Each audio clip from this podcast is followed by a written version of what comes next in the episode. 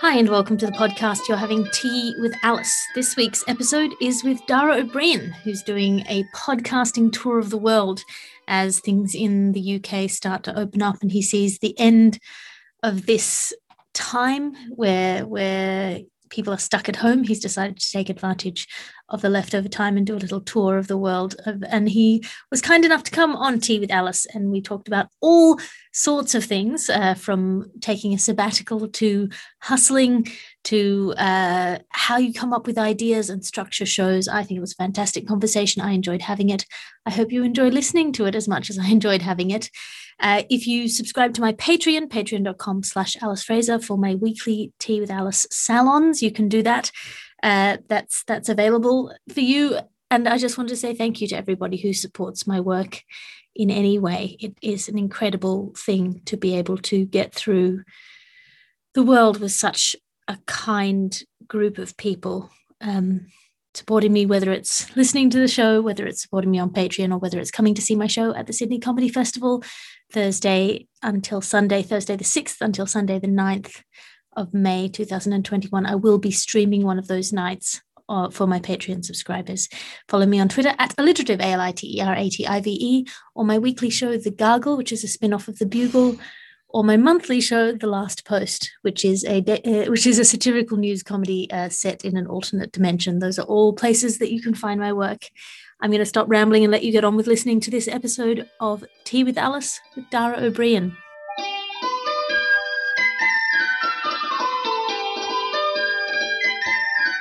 I will start by saying, who are you and what are you drinking? Right, uh, my name's Dara O'Brien. I'm a comedian based in London who has intermittently visited both Sydney and Melbourne and various other parts of Australia. Um, but, um, you know, as long, along with loads of other places, I, where I am, it's nearly midnight. Uh, so I'm drinking a Valpolicello, which I opened about three days ago because I had a friend staying over. Ed Byrne staying over. Uh, it's, it's not very... It's sort uh, of a grape tea. Yeah, I yes, it's a tea thing. I don't do tea. So there was no point at which I was going. I certainly wasn't going to do tea at eleven o'clock at night. Uh, but the uh, but no, I don't do the tea thing. I'm not Irish. That's the it's it's been a, always a difficult thing, and it, it causes tension in the, in the marital uh, life. It causes in a kind of a oh god, if you could just drink tea and then you could just make me tea uh, when you were having a tea, that'd be very. You there's all these things that you set yourself you step out of if you don't drink tea. That's the rituals that people have that they would like it to be part of. Um, See, for me, like tea was stepping out of coffee. I don't drink coffee. Oh, I don't do that coffee either. So I'm not, no, I, no, no, I, I do. Caffeinated uh, soft drinks are my doorway for that. But the, uh, but so no, I, so all that, like, I'm not presuming that it's, like I am like a, I, sh- I should be like a geisha uh, performing no, no. very intricate uh, no. things with the tea and the and the warming of the leaves and the whole thing like that. But there is still an element to which it's like, oh God, it'd be really handy because you would know the rhythms of, of the real world. Whereas I don't obviously know the rhythms of the real world when people need this stuff. Uh, yes. I've existed without them. Yeah. So, yeah. You know, it, so what, what I, made you decide, or at what point did you diverge on these t- on this timeline? What fork in the road? Uh, it was, it was, I, it never started. So I am default timeline. I am, I am actually uh, origin man. I am the way people are supposed to live. Uh, so in many ways you should be studying me because I, I have not been vulgarized or bastardized by the, by, by bringing tea into my life. So this is, yeah, this, this, this lifestyle is, is the natural one. Uh, and rather than your pre-colonization of India. Oh, look, I am, I am, I am Colombian uh, man in, in, on, on the American continent. I I am, I am pagan gods and uh, sacrifices and all the things that define. I'm I, you know, multi. I worship the sun. Everything, everything. Tea changes all that shit. It's great. You know, before before tea came in and ruined this, it really was a far more. I'm in touch with the cycles of nature. It's it's incredible. But the uh, but you've dumped all that for the civilizing. Uh, in quotation marks of tea. Yeah. Quote unquote. Yeah, I've I've homogenized the human experience to. Yeah, well, actually, I'm not drinking a caffeinated tea. I'm drinking a berry tea, uh, which I've made the mistake of. It's very beautiful, sort of a lot of chunky dried berries right.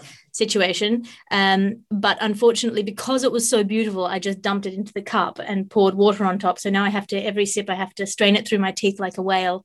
Uh, which okay. is a challenge. That's not great. Surely there's some filter somewhere. There's some colander. Or, or no, I've something. committed. I've committed. I, I feel very strongly about like fully feeling the impacts of your own mistakes. Look, absolutely, and, and that should be fussy. More people, more people should have consequences. Yeah. Uh, we often live in a consequence-free world, and that is, you know, whereas you now have to, you have to floss after your cup of tea, which is this not is the how way I get back in be. touch with nature. You never yeah, left absolutely. touch with nature, By but I grind past your teeth as you're supposed to be drinking an infusion. The uh, so no, no hot drinks. I can do soup, obviously, because and that's obviously. That's the third go-to is soup. Weirdly, when you say no tea, no, no coffee, people feel some urge to offer you a hot drink, and they and they go soup. And you're going, why would I? Why would I not have a nice bowl of soup now at this stage? It's a meal. I don't understand that. That is not my. That would not be my natural hierarchy. I would probably go uh, tea, coffee, maybe hot chocolate, and then oh, interesting, yeah, cold okay, beverages. Do you do hot yeah. chocolate? Uh, no, I don't actually. I, I like chocolate as chocolate, uh, and you know, chocolate in various other forms uh, just pisses me off. And I kind of like, can we just have some, have some chocolate, please? The, uh, so no, I've never done that. Like whatever. Yeah, no, I'm I'm dreadful on the on the hot uh, drinks. But no, I've I've had a lot of people go go to soup at that point, uh, yeah. and it is and you know, yeah, sure, go on, make me a fucking soup. I'd like you to now liquidize some some carrots and and, and onions and potatoes and, and build a stock. Uh, that'd be great if you could do that. Like, uh, fantastic. Lash one up for me. Uh, but, uh, no, don't do the hot drinks. I prefer myself injected cold. The uh, and I like I like the, I like caffeine, uh, and I like the I, I need a cola every so often during the day. But yeah, not not in tea. And my mother again be- bemoans this loudly. Has always found this very, well, very weird. That is absolutely right. You're still welcome here. Where uh, thank you very much. T- anything is tea if you think about it long enough in the wrong way. But um, also, the, there is an hour of the, of the day because I'm I'm doing this. Um, you know, it's a pleasure to talk to you, Alice. But the uh, but also I'm doing it as part of a weird initiative to do many international podcasts um, because I need to start my brain again, and I thought this would be a good way to do it. The uh, to just uh, on a weird just going to go on a tour this week uh, of different podcasts around the world. So, so I yeah. love that. I love that. I I have a thing on my Patreon where I talk to people every week. I have a salon. And oh, it's just delightful. So nice to talk to, I mean, no offense to comedians. It's nice to talk to people. Isn't it? You know, like yeah. I've got a sheet metal worker in Minnesota. I've got like a lady in far north Queensland on a farm. I've got all these people in Sweden and Germany. And like, it's so nice to just, you know, people. Yeah. Absolutely, because this thing, I mean, and I expressly said, as you saw the tweet, I said it was expressly a look before this whole zoo thing stops, and we go back to just you know slightly parochializing ourselves into people we actually can. And a comedian, look, I want to be in front of actual people. I want to be able to reach out and people there. That's, that'd be great. But the advantage of this was kind of passed me by because I didn't get a chance to do this, and that's exactly what I was looking for. Um, and instead. And this is both a blessing and a curse. I got hundreds of replies from, "Hiya, Dara, we're two Irish girls living in Abu Dhabi uh, talking to the Irish community." And that little, that exact tweet appeared for forty different countries. "Hi, we're two Irish lads in Toronto at the moment talking to the Irish community." And it's like, no, lad, that's the same thing. I'm, you're not the sheet metal worker who wants to dance that I want to talk to in Minnesota. You're just me again. Uh, and so it was... You should record your end and then just put it out as the Irish di- diaspora. Honestly, for, um, to anyone, hey, it's great to be here. And insert town name because we are everywhere. So, but in, in everywhere, somebody decided to set up a podcast servicing the Irish community, and you're going, "That's wonderful," but not what I was looking for. So, uh, so yeah, so so this is eleven o'clock at night for me, which is the time I should be getting up and writing jokes, and so I got to wake up to do that. And I thought this is the perfect way just to start talking to comedy people and talking nonsense. Um, yeah, because I love a bit of nonsense I'm, I'm talk. essentially using your eight in the morning brain uh, to stir my eleven o'clock at night brain. I mean, so if you yeah, wanted yeah. nonsense, I should have had you on The Last Post, which is set in an alternate universe. But maybe we can work up to that. If we can get to that, it would be fantastic. Like the yeah, in my that team, was my in, last in my... year thing. I spent January and February kicking myself because yeah. I was like, "What the fuck am I doing? A daily satirical news podcast set in an alternate dimension." So I have to make up the news and then make fun of it every day. And then in by March, I was like, "I'm the luckiest person in the world. I have work every day of the year." So uh, well, that look, was a fun look, project. It, it, the, it, what's interesting for that for that for me is because um, the game in comedy, a lot of it is how much information do you give people, um, and how much do they have, and how much are you letting them tease out themselves, and how much how much do they run ahead of you.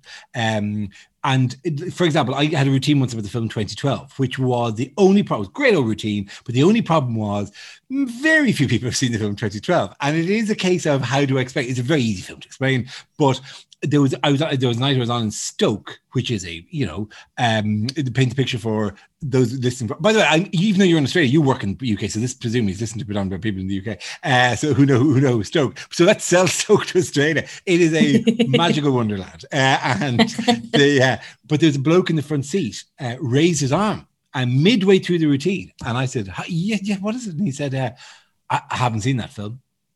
And I was like, oh, well, okay. Unfortunately, I'm on rails now. I very much have to finish this routine.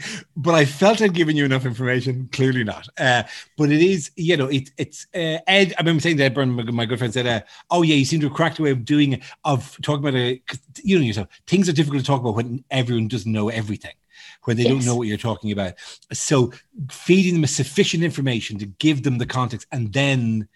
is is awkward, because man, it can feel very clunky. So how you do this for an alternate universe, I do not know, where you go, oh, Professor Zobloblog uh, has eaten one of his own spawn today. I don't know how alternate your universe is. Um, and then well, you this, make the joke about it.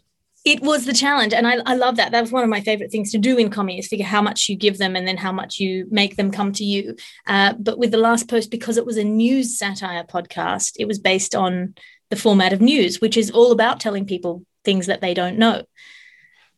Okay. Okay. True. Yes. So we'd do the headlines, and then we'd talk about, you know, the landmass off the coast of New New Zealand, of New Zealand, now called New New Zealand, populated by octopus people.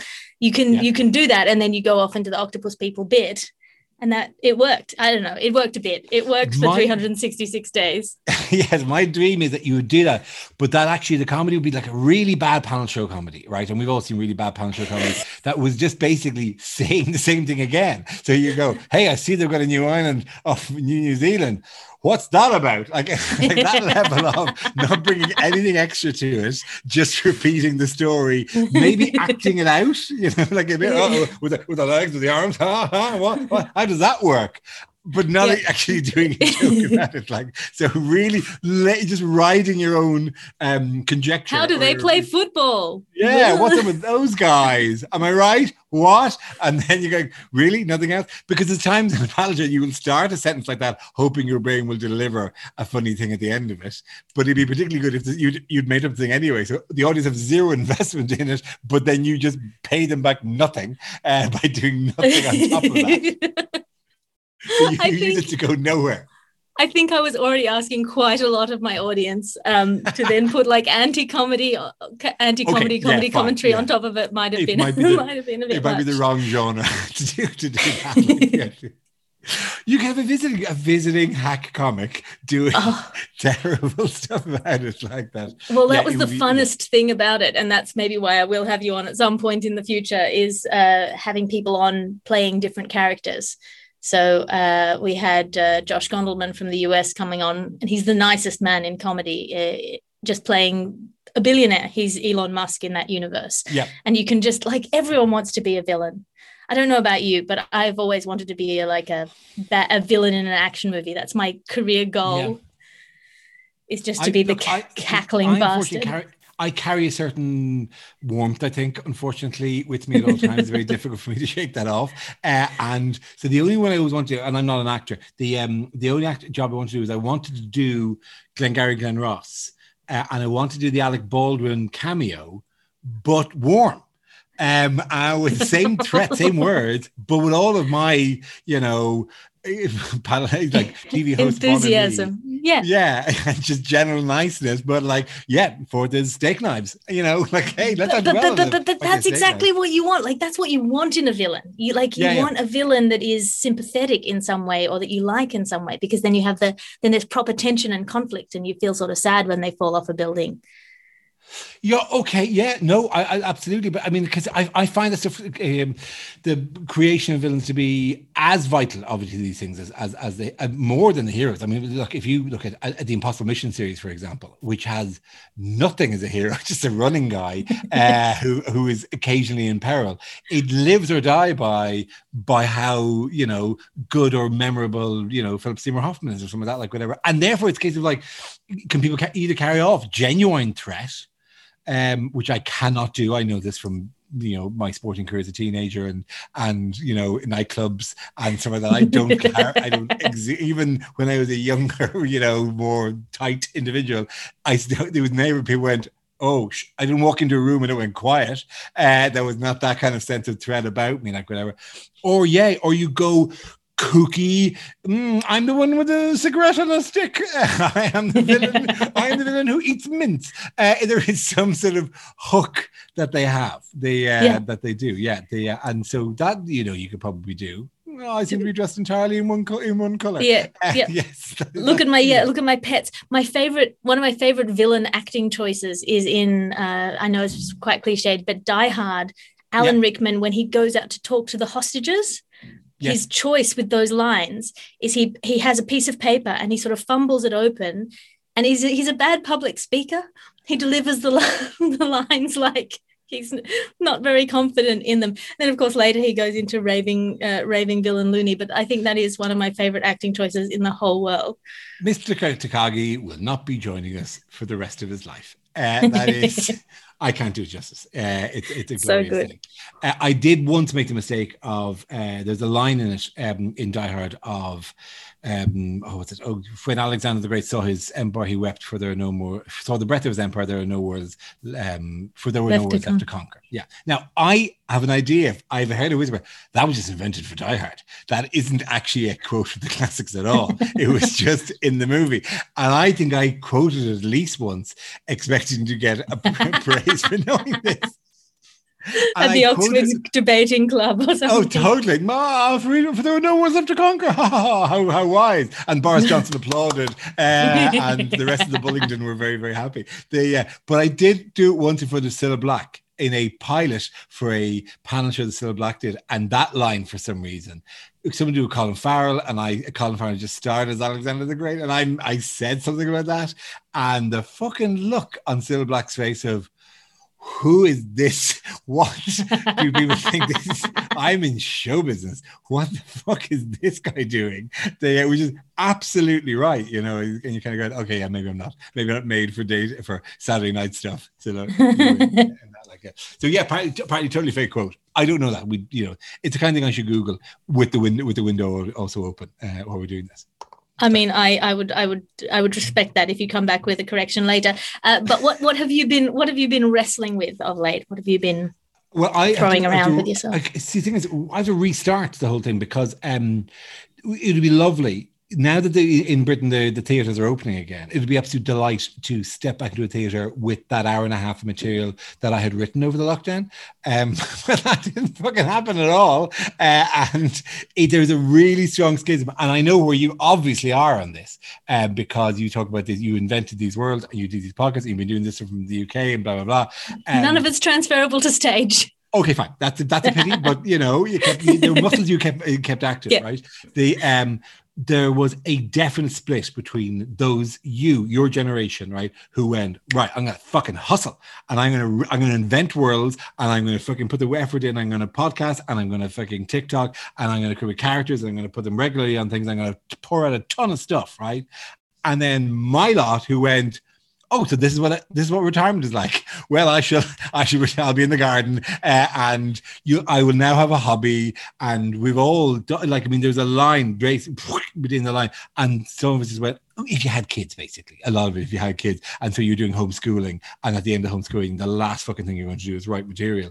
But it did spill over into, oh fuck it, I'll just, you know, I'm just going to take a year out now, and just because we're all going to earn the same amount of money from doing this, so I might as well just fucking rest it up, like. So yeah, I would love to. So I got to get the brain going again. I need, I need the little gigs. I need. Yeah. I need to be in front of crowds. I need to feel the the pain of failure to remind myself that this is what I do. This is so important. Like, it's one of the things that I love about comedy. As somebody who was like a very good girl, uh, comedy was the first place in my whole life that I felt like I was allowed to fail and that it was a good thing to fail repeatedly, again and again and again. Really I got addicted to that. I got. I had a conversation with the, well, a conversation with the, with the teacher in a school because our, our daughter, you know, that age, moving picking schools, and she was a teacher, and she said, "Look, this is, in this school, we won't teach the girls to fail," uh, and she said, "We won't teach because guys fail all the time, yes. and it does not dent them, and they carry on, and, and pe- they just you, they learn that people will still love them if they fail, which I think a lot of girls think." I've got, yeah, I did this bad and I'm going to, you know, and uh, and this had better be amazing because otherwise. And the only thing is, there, the flip side of which is, I've spoken to people who work in uh, kind of um, H R stuff, right? Okay?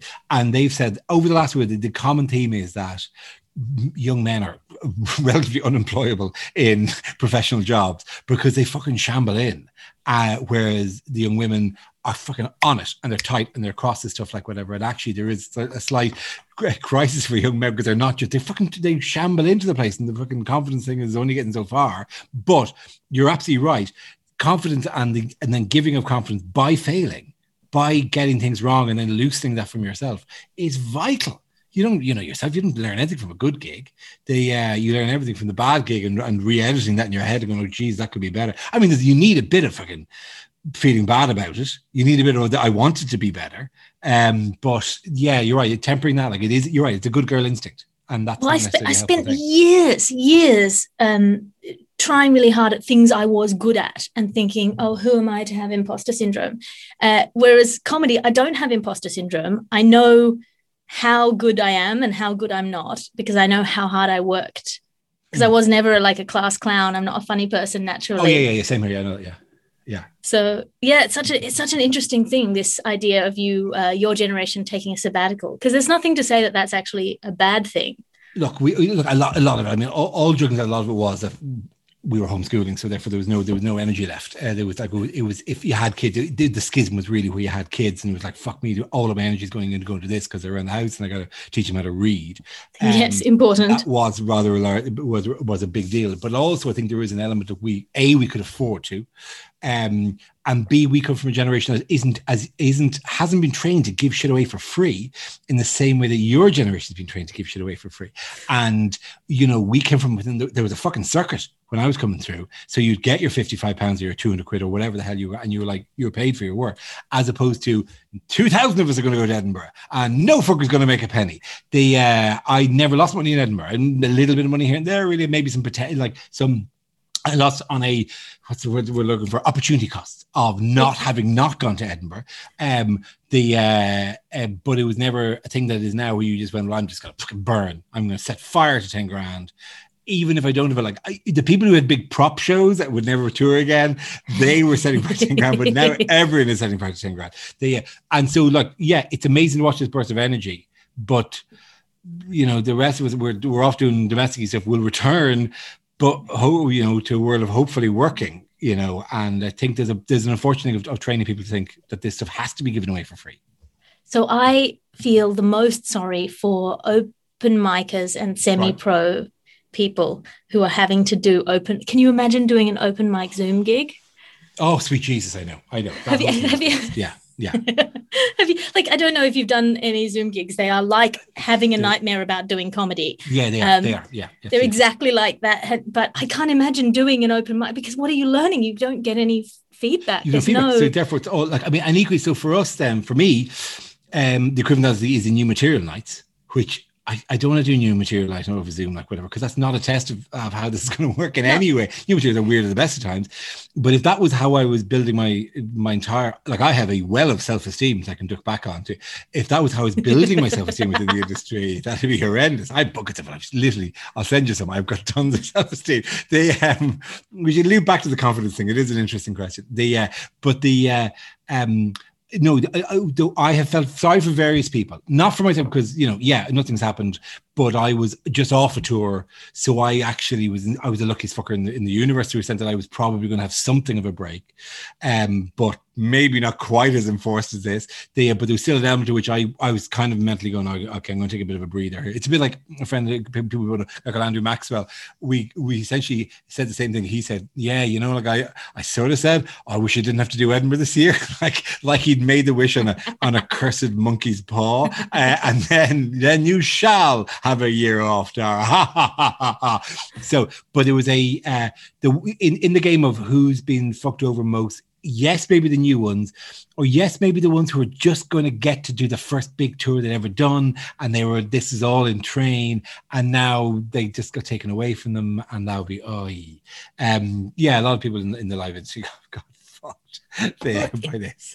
that'll be interesting to see what that does to people's self-esteem, and if, if it sort of picks up again, uh, because you have the two options. You have the people who wrongly thought that this was going to be their year, and the people who yeah. rightly thought that this was going to be their year, and neither of them will know. So th- that'll just be a matter of their inherent, you know, whatever it is. They they they can always go, I would have been a contender, or they go go, oh well, this is just my life.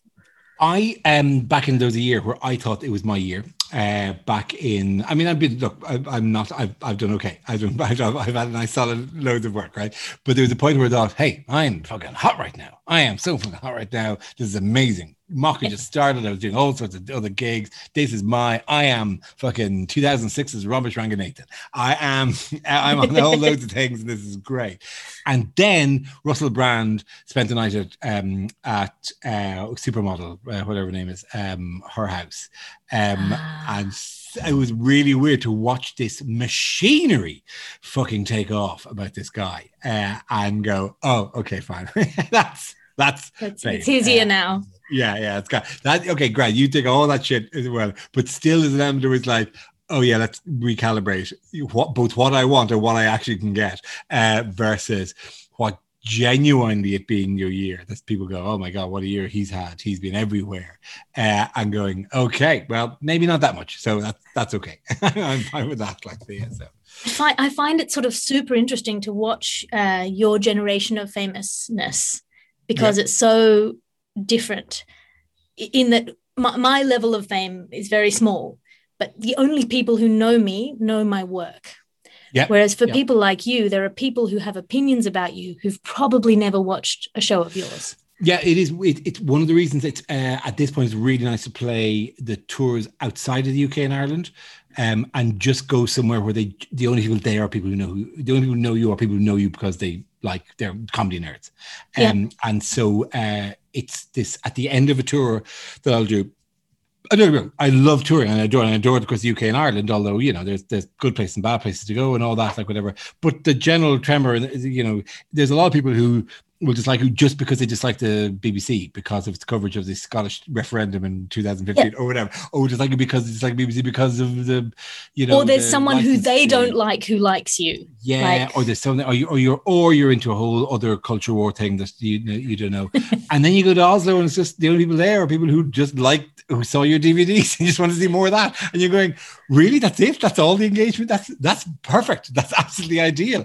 And so it's been this pure thing for the last while of just going to places, you know, Reykjavik or Auckland or whatever, where you know I can walk through the street and no fucker knows who I am, except the person who will go, fucking hell, are you you that, you that bloke or you that bloke? Or, uh, many accents, many, many high-pitched, slow-pitched, whatever accents. Um, we'll go, oh my God, I know you from the internet or for whatever, or clips of stuff or BritBox or whatever.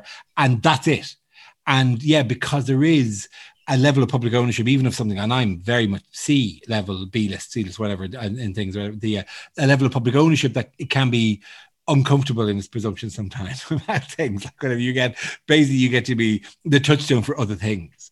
They, uh, yeah, don't, that'll happen to your generation as well. That will totally happen to your generation. See, I don't well. know if it if it can or if it will, but this is one of the things that I often think about with what I do or what wrestle with uh, is I have never wanted to be a category in a drop down box, which is not right. good for my career. But the oh, people yeah, who yeah. like me like me. They don't yeah, like yeah, me yeah. for being a representative of another group. Right, okay, yep. Which is something that I see people, people like uh, good friends of mine, Tiff Stevenson, she mm. she does feminist, right? And so people who don't like feminists don't like Tiff. We'll decide they don't like Tiff. Okay, fine, yeah, yeah, yeah. yeah. Because without ever having seen anything she does. Yeah, I get that. And that, that can be, yeah, if you represent any particular community, you will push other people away, uh, even though it's, look, it does. Perennial thing is that when people go, hey, what's the show about? And you go, I don't want to tell you what the show's about because you'll decide on the topics that you don't want to see the show. And actually the show isn't a, it's like, it's just an album, you know, come to the show because Because if I said to you, oh, the show's about the film twenty twelve, you go, oh, I've never seen that. I'm not going to go see that. Uh, you go, no, it's funny. I'll, it's just a funny thing. But people have to go, well, what's it about? Yeah. As if anyone in music, Beyonce, people, when Beyonce rocks up with a new album, people don't go, what's it about, Beyonce? What's the album about? Can you sum the album up in a couple of, what's the theme of the album? And you go, it's just some bangers and some slow ones. That's what it is. That's the theme of the album. There's three it's, bangers. It's, it's, and there's six. It's about lemonade.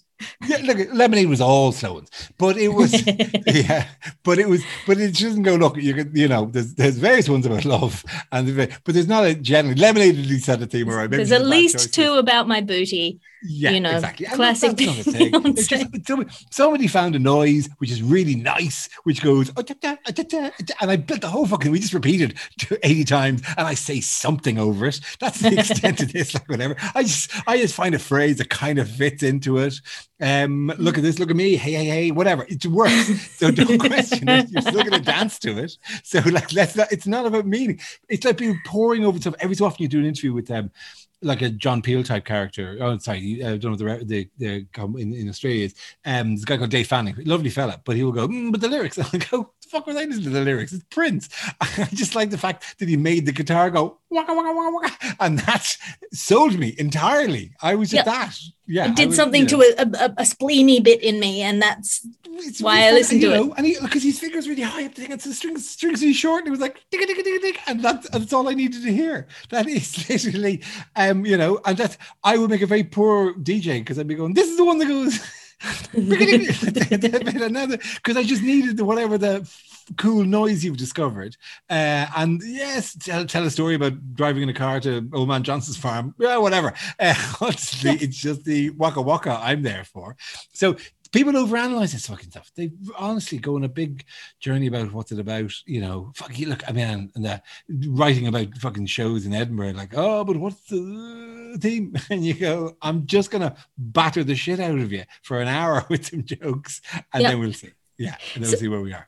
So for me, I I will spend the first week of doing a show going, it's just a bunch of jokes in a thing. And yeah. then about a week and two days in, I'm like, oh, that's what it's about. And like my my, my inner working, like, that's why I've been obsessed with all these different, that's how, what brings them all together. And I will never know if that was my subconscious mind leading me down a path, or if it's just post hoc framing, like if it's just me yeah, yeah, putting yeah. A, yeah. a stamp on it and going, oh, now it all makes sense in the way that you do of your life. You're like, oh yeah, all that made sense, when it absolutely fucking didn't. There have been shows I've written where I've written out all the funny bits, because I've come up with the funny bits first, and this may not be the best way to do it. I've come up with the funny bits first, uh, and then had loads, have t- two hours of funny bits, and then have literally written them out on pieces of paper and thrown them in the air. And seeing where they landed and went, oh, I suppose you could put that behind that, and you could put that next to that, and oh, now it's about man's inhumanity to man, like whatever. Yeah, see, okay, let's do it. Yeah, thump. Oh, oh, it's about you know, the deadening effect of modern technology and the human experience. Okay, now it's that. But it was, it was, it, honestly, that's because brilliant. In the order. You just, it, they can come out in many orders.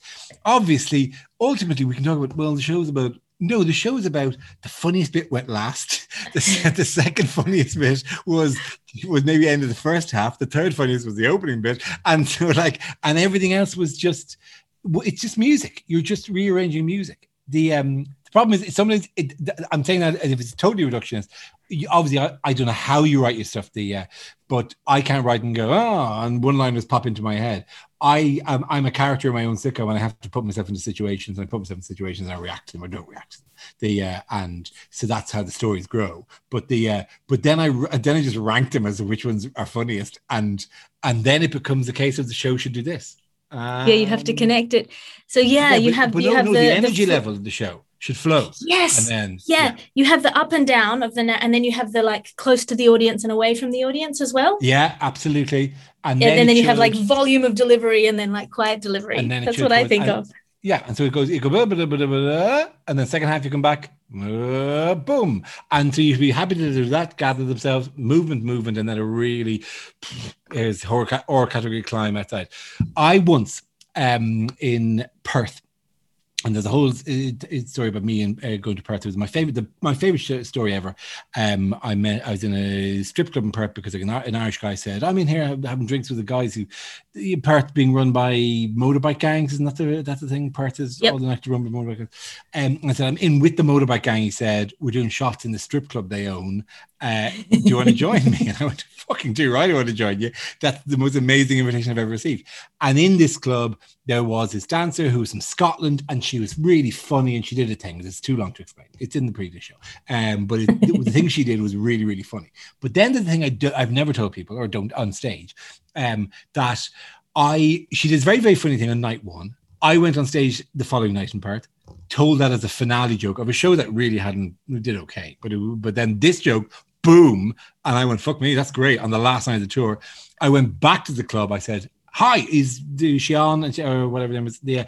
Uh, and they said, and she randomly said, I heard, I heard, I heard. There hasn't been a stripper here for thirty years. No. Yeah, uh, they, uh, this place is burnt down uh, because it's, Glasgow was set fire to. The, uh, and so she then said, "That's brilliant. You, you used my, my, the funny thing I said, I did. It was brilliant. It was hilarious. Ah, joke, joke, joke." And we had a couple of drinks. And towards the end of the evening, sweetheart of a woman, right? And she said, "Did you get a dance, by the way?" I said, "No, I didn't get a fucking dance because that's fucking tragic. I'm not going to, you know, this is really funny in a you work in showbiz, I work in showbiz way. I didn't get a dance." And she said, "Would you like the thirty second dance?" And I said, "What is a thirty second dance?" And so she said, ah, "Come with me," right? And she walks me to the, the the area, and it's actually kind of all closing up. And there's a kind of a stern woman there, and she said, "No, no, no, I'm just going to do it. A, a quick demonstration or something," and your mum went, "Oh, okay." So we got into the area, she sat me down and said, "Right, this is how it works." And she talked me through the routine. And it was joyous because you presume, of course, they've got a routine. They're like any of us. Of they have things they do, things they do. And she said, "Yeah, this is what we do." And she did, and the phrase she used, broadly, she said, turned around, waggled at me, said, "Bum face," she said, uh, then turned, tit, said, "Tit face," back to "bum face," back to "tit face," then she climbed up on the chair, lifted her leg, went "vag face," sat back down again, and went "tit face, bum face," end.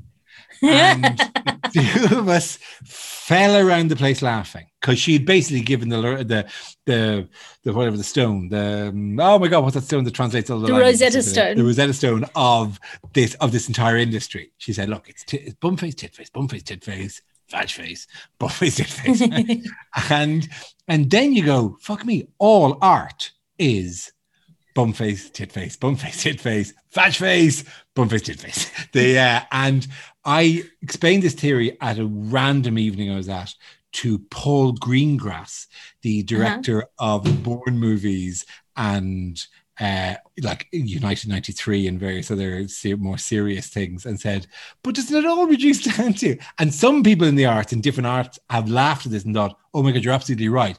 You set up, you set up, you, you do things, you move things, but then there's a set piece where it yep. builds up to a set piece, and then there's an epilogue." Um, yeah. You know, all all dramatized and bam, bam, bam, and then it comes out. Like, it's all these kind of moves of something.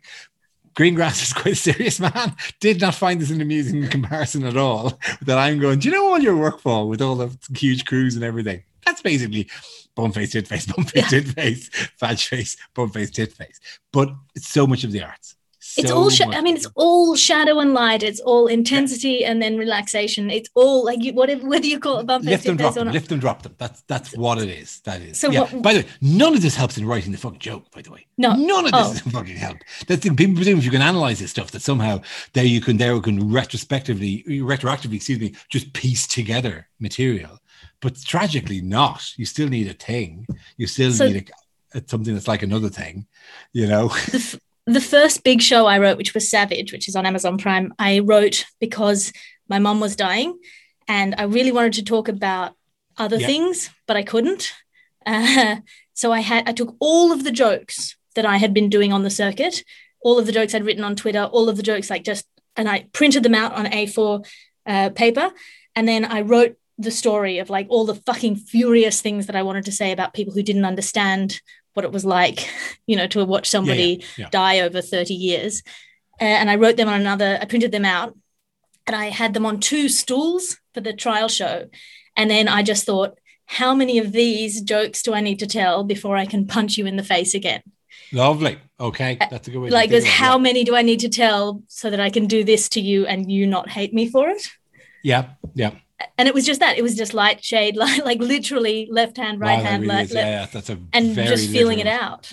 Person, it was really yeah. interesting as a kind of a, an experiment, and it turned out to be uh, a show I'm very proud of. But at the time, I was like, "Is this going to work at all, or are people going to think it's weird?" Because I'm not the kind of person who can make jokes ab- about the sad thing. I can't make light of the sad thing. Oh yeah, yeah, no, and look, and also, you probably your instinct is that it's wrong to make sad of the light thing. They uh, that I, like, I'm, I'm presuming, but like whatever that this is.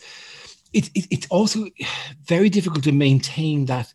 There may be a night where you can do that, yeah. but maintaining the artifice of doing that over and over again, sustaining that I am revealing this and I'm being raw on the emotion, but it's Tuesday and I've got to do this on Wednesday and Thursday and Friday and Saturday.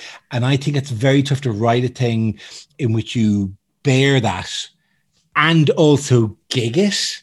You know, in the way that you have to do that. That's a tough, that's a very tough thing to do. See, like you yeah. see people like Mel uh, Mel Brooks. Great. He does that about the Holocaust. Yeah. Great. I think that's a leg- like a totally legit thing to do. For me, the way I thought of it was like, I want these people to know these things. Yep. And so I'm going to do it like old-fashioned cinema. I'm just going to cut funny next to true so close that they don't notice that none of the true things are funny. Right. Okay. Yeah. Yeah. Yeah. Okay. Great. It, it, so it just it looks like it's all of a piece. It looks like I'm being funny about this subject, but I'm but never actually, going to make light of. No, so you make light of the thing. That's very interesting. That's very very intriguing. Yeah. See, I found that um, I, there's, there's things I want to talk about in, in the current in the, in the show that's coming up. Like specifically, there's a long story about searching for my birth mother uh, and finding information about that stuff. Like whatever. And I've never said in front of a crowd. I've only said it a few times, generally publicly. Um. But let alone do it night after night after night. And I worry that I'll get into doing it. And by the third night of doing it, I'm going, I don't want to tell this story again because I feel I feel I'm making it material. I'm making it an artifice by taking this genuine, honest thing and repeating it. I remember once doing a story, I had a, I had a granny who died and I had a story about how she was in the Irish War of Independence and a bit of material about it. And then I went on the Late Late and I did Late Late Show in Ireland and I did the material about my granny, but banged it out like it was a piece of material. And it was, it was, a, it was disrespectful because it wasn't mm. told from this come from the heart. I had forgotten what the actual version was practically and were, was just in the polished performance version of it, if you yeah. know what I mean. Yeah, and that yes. made, it, made it false rather than it being an honest thing. So, like, I totally, like, part of, for me, going from Savage to other shows was doing shows that weren't me exposing my guts on yes. stage every yeah, night yeah, yeah. because the discipline, like, I couldn't not, I couldn't phone that show in. The discipline of that show was to, like, it's like you've done a, it's not like you're, you're not processing anything on stage. You've already processed it. Yeah. But to communicate the intensity of that emotion and to kind of do that thing to the audience, it needs to be very, like, you need to be right up against it. Like, you need to be pressing yourself up against the plaster cast right. of emotions. You need to be performing those emotions and, and sincerely, because otherwise it's hack or it just wouldn't feel right morally. So, yeah, since then, uh, all of the shows that I've done have been slightly yeah, further absolutely. Away. Well, that, look, we just, by the way, perfectly reasonable. There are two things about it. Firstly, journalists think we dream of writing a show which marries the naked emotion of something and and and, and the writing skill, whereas we dream of a thing which is just fucking gags, A-list gags, yep. top yep. quality stuff that you just go bang, bang, bang, boom, fucking this is just look that here's a fucking thing about lamps and it's fucking the best thing you've ever heard about lamps and it's gonna be amazing. And I just the notion that you know I it it only really peaks when it's autobiographical in a way that you wouldn't go to a, a fiction writer and go. Yeah, Margaret Atwood, you're all very well, but you never write about yourself, do you? Uh, you can do it like it is. It, it doesn't have to be that we dream the perfection we often dream is just a fucking the greatest eight lines that just have nothing to do with anything. Just something that's funny because it's silly. Yeah, it's, it's not even and doesn't just even funny. Mean anything. And you can say it anywhere. You can be at any gig and fucking boom. Hey, what's it about candles? Uh, and boom, and you finish the joke. And there's no element of having to create the artifice of all that, like whatever. But But the also is the worry that you, yeah, and sorry, I'm back to Paul Greengrass, hilariously. Uh, he did two stream of action movies. He did all the Bourne movies, but also did Bloody Sunday and um, United ninety-three about the about nine eleven, right? Both of which are incredibly tense to watch, and both of which therefore use techniques that he was he would also use in commercial blockbusters. And I remember asking myself at a thing, we're going, does that feel wrong to go, well, I'm going to tell this story, but I'm going to use the same cut, cut, cut, cut, and I'm going to speed it, I'm going to, to create the same thing in, the, in an audience reaction. But there were genuinely real people died in this situation. Yes. Hidden in this or whatever. And I would love to tell you what his response was, but I'm really bad at detail. And I don't remember exactly what it was. He, again, rejected the, the idea that this was somehow wrong to do this. Um, but it is, yeah, it, it's an awkward one to do. To, even sustaining the anger about silly things, let yeah. alone the anger about something. Because you're allowed, you're a human being, you're allowed mourn, grieve, change your mood about things, and as we all do in these situations. And then maybe to have dipped yourself in aspic, you know, the uh, Nanette, there must have been a point in the delivery of Nanette where uh, she's going, do you know what? I'm, I've actually, I'm okay with this. I've done, I've resolved my issues with this because I've done, I've done, I've to, I've talked this through so often, and I've done the other version of these jokes so often. I've told this story. I feel like I've actually achieved a balance yeah, about all this, you know, but. Yeah, I think comedy cannot be, or maybe shouldn't be, therapy for the comedian. It, if it's going to be therapy, it should be therapy for the audience. Yeah, yeah. And and you have to be you have to be in like control of it. Otherwise, I, yeah. that's it. I love fucking chaos comedians, and some of my favorite things just don't mean anything. Like, that's the kind of comedian I like to watch, is ones that don't make any sense. My favorite line in my show this year is, at the end, it's just a dumb, doesn't mean anything line. It's just funny for me to say. You know, they, um, I've, when I go to Edinburgh, they because uh, I know the kind of stuff I do, and I know the stuff to do people who do similar kind of things to what I do. The uh, and yet in Edinburgh, I seek out first show I always see in Edinburgh will be a play that goes wrong type. A show where somebody is accidentally revealing another member of the cast who didn't know they're about to be revealed, or, you know, their trousers are on backwards and then something, not farce per se, but like just something I know I can't do. Yep. Uh, and is just silly. It's just Tim Vine doing something like that, like whatever. It's like, so I get up for the weekend, three o'clock on a Friday, the first show I'm into after I get off the plane and dump the bags will be some fucking nonsense by some yeah. very gifted set of clowns who have just come up with, devised some silly thing. Uh, yeah, well, otherwise you spend right. your whole time going, hmm, how did they do that? Why did they do that? I could do I would, that. I like, would have changed it. I would have ordered yeah. them differently. uh, so, yes, but it's like, fucking hell, that's just funny. That's just, let's calibrate ourselves on funny. And then I can enjoy the rest of the weekend uh, that way. The, uh, but uh, yeah, I mean, I mean, look, it's it's great when, when when you can do that. But I think it's one of these things that there are people who write about comedy um, and I think they get bored of just writing, well, that was just very funny. Like, it wasn't about anything, because you can't communicate that in a written piece. It's much easier to go, well, the show is about, touches on these major themes, like whatever. Yep. Whereas it was interesting in Edinburgh, the panel. Let me always slightly misquote their best joke. Yeah, of course. Uh, and then take somehow, somehow take credit for it. The uh, But it was it was always interesting because things like the Pirates Perry panel were always balanced off between um, the newspapers who writers who like to write about the things that were had a, had a well this is about the show's about this, and mm.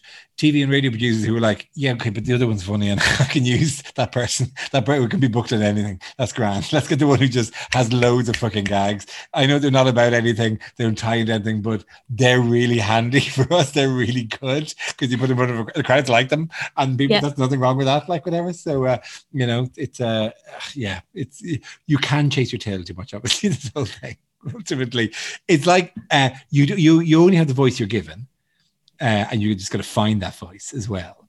The uh, so you know the, the you two aren't releasing any mariachi band mariachi albums in the next while. It is you are who you are, uh, and that is very important. Just find that person and explore that uh, as a as a as a part of it. Do you think, like, I don't know how long you've been doing it, or what's the What was the, the point where you went, or have you, or do you feel there's a moment you went, oh, that's, yeah, that's me. That's, that's, oh, that's me. Yeah. No, I think uh, for me, when I, I think I always knew what I was and what the difference between where I was and where I wanted to be. Oh, yeah. Um, that's the thing. Yeah. Yeah. Yeah. And with Andy Zaltzman, working with Zaltz just gave me, like, it unlocked the silliness that I always wanted. Yeah. Like, I could never do silliness on my own. I always needed somebody else there to, like, let me be silly. And he sort of like trained me to, to be a fucking idiot, which I've enjoyed. It's important thing. I mean, I was, I think I was seven years before I realized, um, oh wait, yeah, that's, that's the voice. That, that hectoring, funny Lewis Black, basically, um, finger in the air, kind of angry thing where the words are spilling out in a fast way, kind of a stuff. And I should just go with that. Uh, but it was, it was that long before I realized, oh yeah. And I'd done three or four Edinburghs before I realized, oh yeah, and I probably was not that different, but just r- realizing it um, was, yeah. oh yeah, okay, fine. I, I should, I, I've got to lean into it because that's what I am, you know. Yeah, yeah. Mine's a sort of a mad professor. sort See, of thing. I have a very Hellenic view of you because of, I think it was your last poster had that yeah, as a statue, the Greek mythos, uh, yes, yeah, the mythos thing, right? The, and so that that you your face for that so well that I have always been able to hate you're you're partially Greek, which is not unusual in an Australian person anyway. Uh, and but just that that was yeah yeah that's yeah, yeah that, that, yes. That, all of my yeah. comedy is delivered in the declamatory style entirely. Yeah, like pl- like Pliny the Elder. Uh, you're constantly in some amphitheatre. That's your natural place, and the minute an Edinburgh venue comes up that is an amphitheatre, you'll be fucking on it like a shot. This is one. Finally, you say, finally, I can do yeah, the, this business that I've been practicing with. I can toga it up and make it all work perfectly. Yeah, the whole show is just a man delivering my lines, pretending to be a woman. Yes, um, I know. Well, that's a whole other thing the, uh, going on. Confidence is intriguing, though. Confidence, the because uh, we're talking about um, confidence, and uh, I find.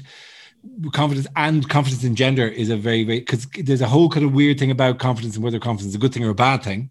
Mm. Um, and I think as you know, it's a good thing. There's an earned confidence, there's good confidence and bad confidence, certainly.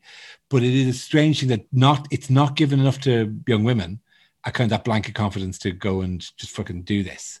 They, uh, I think, it's nowhere near enough. I had a conversation once with a um, friend of mine in, in university. And I said, I went to the school I went to, and which wasn't like some big private school, had said, uh, look, lads, you're going to be doing whatever you want to do, you'll do. You'll do all yeah. this. Like, and now we were always told this, like, whatever. And then she was coming from, a, she's actually a smart lady. The uh, And she said, no, we, we were never told that. And I'm going, but you're fucking free. Why were you never told that? It costs nothing to tell. This idea that these, oh, the, the, the point of these incredibly expensive educations is that the, they create a confidence because they're constantly telling you how you run the place. It costs zero to tell people that they can do whatever they want. They uh, yeah. and it's all available to them. They uh, well, the, yeah, the idea that that that that failing will really hurt you or really wound you or really traumatize you. Yeah, yeah. I think that I think that's sort of where it comes from. Because if they tell you and they're wrong, then you might be completely destroyed by that. But I feel like it's the opposite. If if they tell you and they're wrong, then you'll be like, oh well, there's a problem with the system, not a problem with me. Yes. Now, did you want to do this at uh, when you were young, young, young? Or when did you realise this is what I'm going to do? Because for me, it came quite late. I came quite late uh, to it. Yeah. I came quite late to it. I loved comedy all, always. I loved Monty Python. Uh, I have a whole thing about representation because I never needed to see myself on screen. I saw them and I thought I want to be them. I never thought okay, I can't because I'm yeah, a woman. Okay, yeah, yeah, yeah. I think the point of representation is not to see yourself on screen, but to see other people on screen and experience that. Like the point of having a brown girl hero is for you to see that, not for her to see that. Anyway, yeah. uh, yeah. that's my, anyway, the, the no, aside no, from that. This is the hot topic at the moment, yeah, the, in, in many ways. Yeah, go on.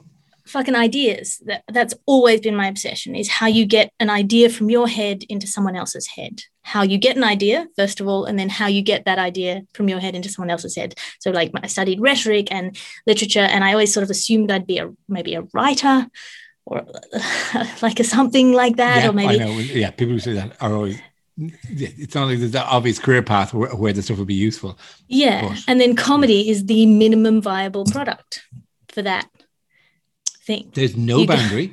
No boundary, just, yeah, no gateway. Just, here it is. Here's yeah. the fucking thing, and go for it. And particularly stand up, particularly yeah. stand up, because there's no, yeah. you know, I'm just going to tell you. I mean, yeah. and here's the thing about it, um, the idea of there being themes in shows. The one the reason that the comedians often don't write themes in shows is because you fucking have to hammer it to tell people this. By the way, the theme is because people don't watch it in a reflective way, and they don't. At watch the it end in a of my show at the moment, I say the train is a metaphor for life. Yes, because you have to go. By the way. Fucking- the theme is. And it's good. Yeah. The uh, and like and also it's, it's an article that has, by the way, because the papers have cut back on, on arts journalists and stuff like that. There are very few people. There's very little continuity of coverage of it, so people don't go, oh, well, what what what Bill Bailey's been doing for ten years is this or whatever. In all their shows, what they've been exploring. Because that's what we do. We say the same as anyone else. You know, they're they're recurring motifs and they're recurring things, but nobody fucking spots them. I one bloke get in contact with once and go, how often is Gloria Estefan? How many shows of yours is Gloria Estefan in? I've counted three so far.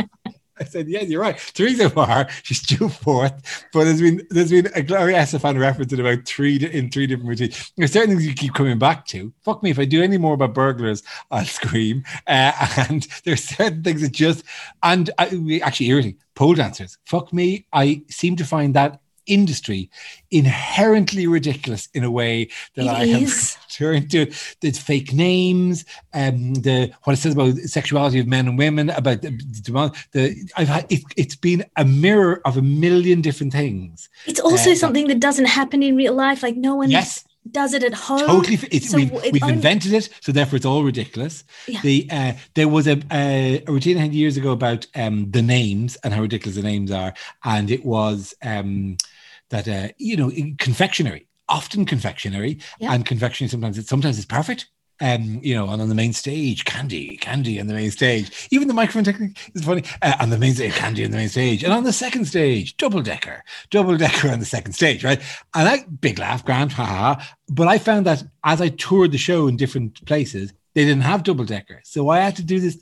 It's quite delightful thing of finding a name of a local bar of chocolate and putting that in.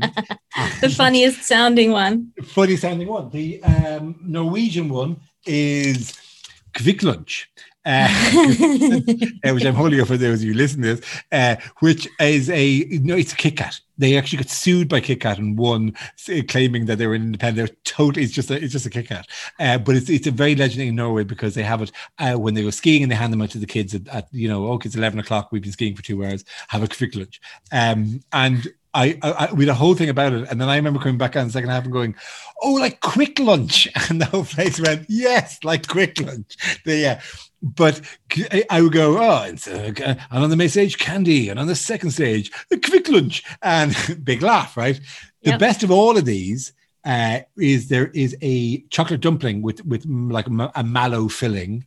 Um, in Sweden, do you know what I mean? Like a, like a soft foamy yeah, yeah, yeah. filling and a chocolate dumpling with like like a boob with a thing on the top, yep, right? Yep. Um, with a very specific name in Sweden, and it was the perfect name for this because it was and on the main stage candy, and on the second stage mums mums, uh, and, and it just looks like a boob anyway. So funny. But it this has become up, and I have to stop myself. Like in this show, putting anything in about fucking pole dances because it is just inherently ridiculous as yeah. a thing to me I, in seven different ways, and I keep coming back to the fucking thing. Yeah, and but people no, think that you're obsessed with it. So this is one of the yes, things of, of people think that that's an obsession of yours. But what what is uh, what is interesting about it might not be the thing that's interesting on the surface about it. That it's yes. about sex and women. Like what's interesting about it is it's this completely constructed art form. Totally, that is like totally fake. Yes. In the but, borderlands of taboo and like yeah, hack, it's, it's sort it of is the meeting of something which is totally artificial with something incredibly fundamental to our human existence, which is the sexual urge, right? Yeah. But the way that's serviced is is done in this ludicrous, everything's fake about it, and it's all these, it's weird etiquette and all the whole thing. And so the class we know is inherently funny, right? But I'm not saying, look, look, I, I think I can. I do write a show that doesn't feature any strippers in it for once, but the, uh, but it is funny that within what we do, we, themes appear and, and emerge, and that we return to. There are things that we just like, that are comfortable and funny to us that we, we want to explore again and again and again. But nobody spots it because no one is. Their stuff fucking goes past, like yep. you know, and ultimately people just want to laugh. They're not there to go, oh yeah, that show was interesting because it developed on the earlier themes you've done in previous shows about identity and. Fum, fum, gone. One day, Dara, there'll be a university course on your stand-up. Do you know and people will draw and out I all these beautiful will, connections. I will. There will be a whole unit on pole dancing, and I will hand over my archive of material, and great scholars will pour through them, and hopefully they will do better. Because actually, I was thinking during the They'll um, cast Oscar. fortunes by throwing your jokes in the air. Oh, which the one's air. Track. It could have been different. It could have been the show could have been ordered like this if he just fucking turned it in the air differently. Uh, during the year, I had I when I was doing some of these driving gigs last summer, when we returned to stage after a four months off, and I thought, well, I can't, oh, what are I doing these? And I, and I found slightly older jokes in the absence of new jokes, slightly older jokes that I hadn't told in a while, just for the fun of telling them. So I found old set lists. And there was one of them which said, uh, nail, wall, Indonesia. And uh, nail is a joke about me going, not being grown up, and never really feeling grown up until I remember, and I remember having to be grown up, being really, like, I mean, having to, there was, a, I was moving in a house share, house share, and a picture fell off a wall. We needed a nail for something. And I went to a hardware stop and I said, uh, like, I'm sorry, I need a nail. And the guy said, well, what kind of nail? And I went, there are kinds of nail. And the guy said, of course there are kinds of nail. And he literally went, look, what kind of wall are you hammering it into? And I went, there are kinds of wall? And the guy said, yes, there are kinds of wall. What does a wall do in your house? I said, well, it stops people from seeing me have a poo. Right. That's nail and walls. I cannot remember what the fuck Indonesia is. I can remember... I can remember the middle of it is me going, and I look at my own kids. That's literally all I can remember. But I cannot from that either go backwards. Or, and I'm sure I could I could pluck it off a D V D there, or plug it off, find an online thing somewhere. But it is this tantalizing thing of nail, wall, Indonesia. And I do not know what Indonesia is. And it's oh, something to do with child labor, something to do with some whatever, and my own children, and it's a contrast. And it's good. I remember getting a great, I look at your own kids and you go, I get a good response. Yeah. But I cannot remember, and it's hovering there. So if, honestly, the archivists are going to be fucked when it comes to the, you know, working with my, my stuff. I mean, it's so great. It's so great. When you f- find in your notes a joke that you used to tell that was funny and you find it funny, you're like, yeah. I'm funny. Like, it's a beautiful feeling. Like, yes, that is a funny joke. Well done. And now, well done, and now past I me. To go to the well. There's nothing in the well anymore. But I was funny then. I was yep. funny then. And then you have this existential thing about the con- continuum of selfhood. Um, maybe you don't. I don't. I, I certainly haven't put it like that, but I, I, I gather that I, I gather I gather from what you're saying that, it, that basically am I the same person I was, or have yep. I have I gone from being a funny person to being a not funny person sometime over the last while? Within that yep. continuum, is there a point where you change, you evolve sufficiently that you become a new creature, and the new creature unfortunately happens to be not funny? Yeah. Uh, in Buddhism, happen- there is no bit in that continuum of self that you can put your finger on and say is self, and there's certainly no bit that you can put your finger on and say is funny. Well, okay, well, there, there are two questions. Right? Firstly, I, I, the first one I get, but the things are just funny. The the Buddha liked to laugh. Buddha, depending which yep. Buddha it was, because there are thin Buddhas and, and, and fat Buddhas and happy Buddhas and non-happy Buddhas. They, uh, and that is a whole national characteristic thing in itself, what countries went for thin Buddha and what countries went for fat Buddha. But, the, uh, but Buddha laughed. Buddha liked to joke.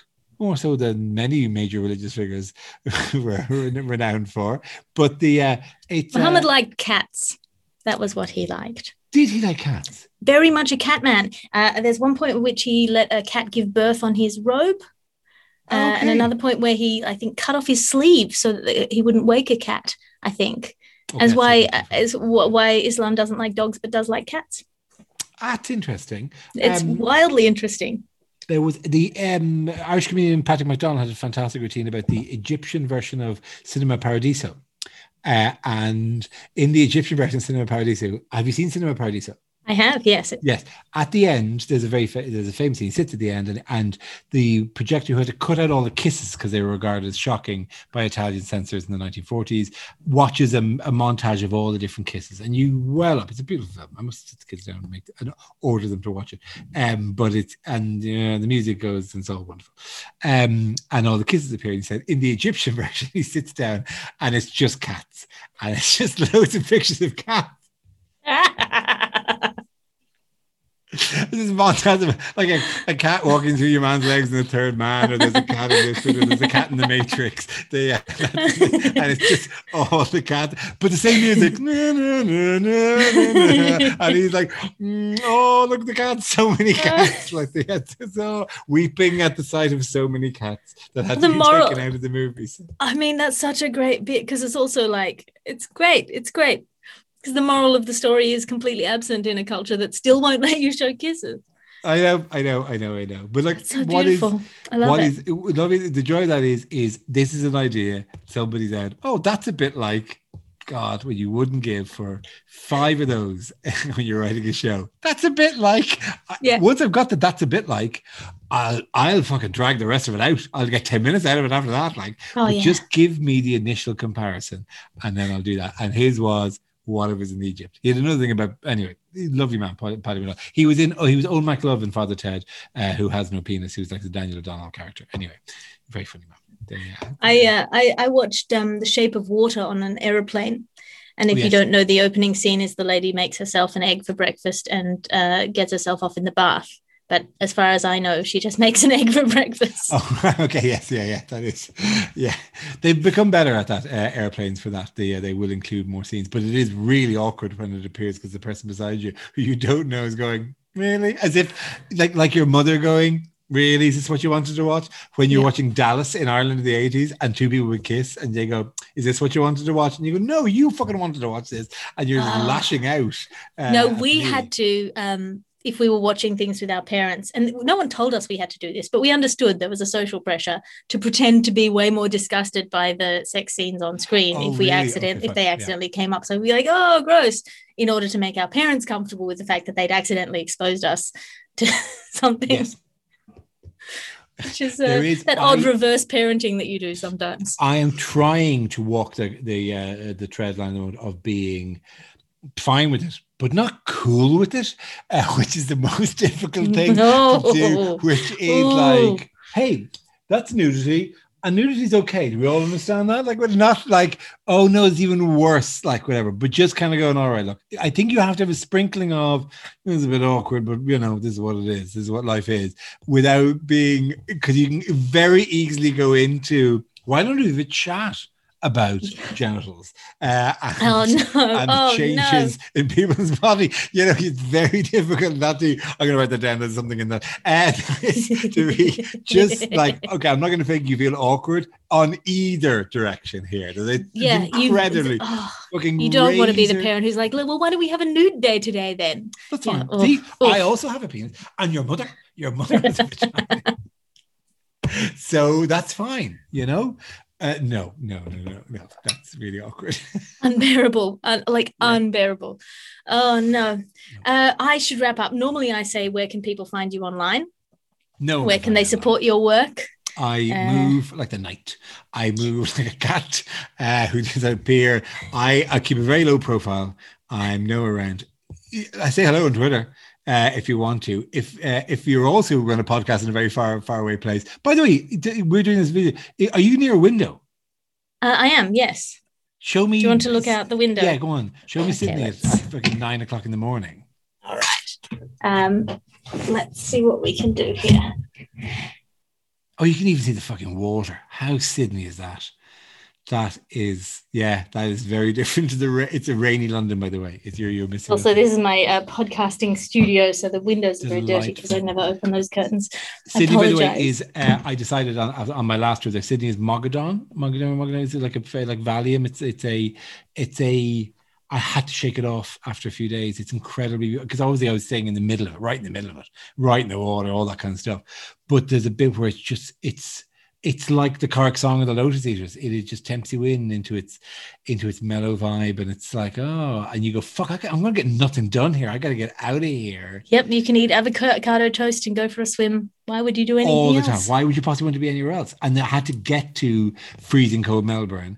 Um, and this is in, I'm trying to remember what time of year it was, but it was the point where Melbourne was beginning to get a, just an edge. Comedy festival winter. It's got that real yeah. Cool, no, it was actually not, it was October, November, so it was, it was coming into uh-huh. it was at the end of, of spring, so it was like it was just a bit bitter. But the uh, but it was like I had to get into that because it was like this is too blissful.